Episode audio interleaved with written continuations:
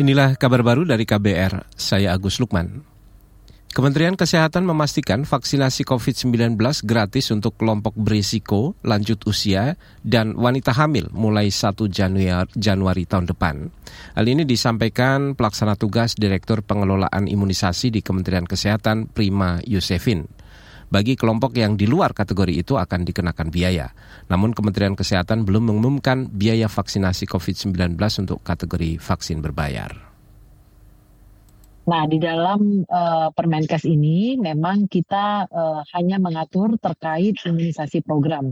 Jadi kalau disebutkan imunisasi program, maka uh, imunisasi ini adalah menjadi tanggung jawab dari pemerintah dalam hal uh, pengadaan vaksinnya dan juga pemberiannya. Dalam imunisasi program ini ada imunisasi uh, primer dosis lengkap dan juga termasuk dalamnya imunisasi dosis lanjutan atau booster. Pelaksana tugas Direktur Pengelolaan Imunisasi di Kementerian Kesehatan Prima Yosefin menambahkan, vaksinasi COVID-19 dalam program imunisasi program nanti menggunakan vaksin Indovac dan Inavac. Dua vaksin ini sudah memiliki izin dari Badan POM dan sudah memiliki fatwa halal dari MUI. Kita ke informasi lain, Saudara pemerintah resmi menyerahkan draft revisi Undang-Undang tentang Ibu Kota Negara atau IKN ke DPR. Menteri Perencanaan Pembangunan Nasional sekaligus Kepala Bappenas Suharso Monarva mengatakan perubahan Undang-Undang IKN ini guna memastikan perpindahan ibu kota secara tepat waktu dan sesuai perencanaan.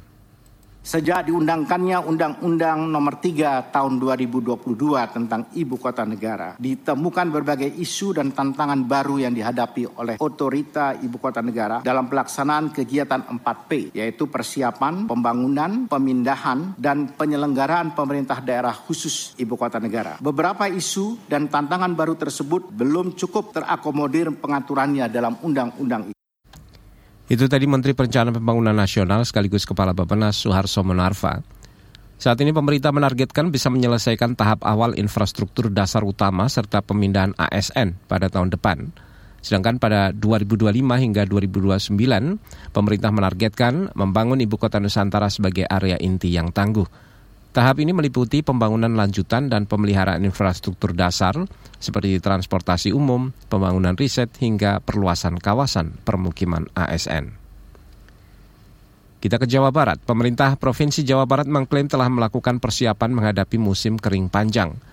Gubernur Jawa Barat Ridwan Kamil mengatakan persiapan ini meliputi melibatkan lintas instansi dan seluruh pemangku kebijakan, salah satunya dengan modifikasi cuaca untuk membentuk awan hujan sudah disiagakan dan insya Allah menurut BMKG di bulan Oktober eh, awan-awan mulai naik. Jadi kita berharap sebulan ini terakhir dari kekeringan dan mulailah musim penghujan.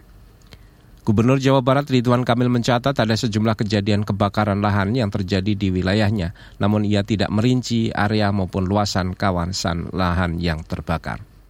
Inilah kabar baru dari KBR, saya Agus Lukman.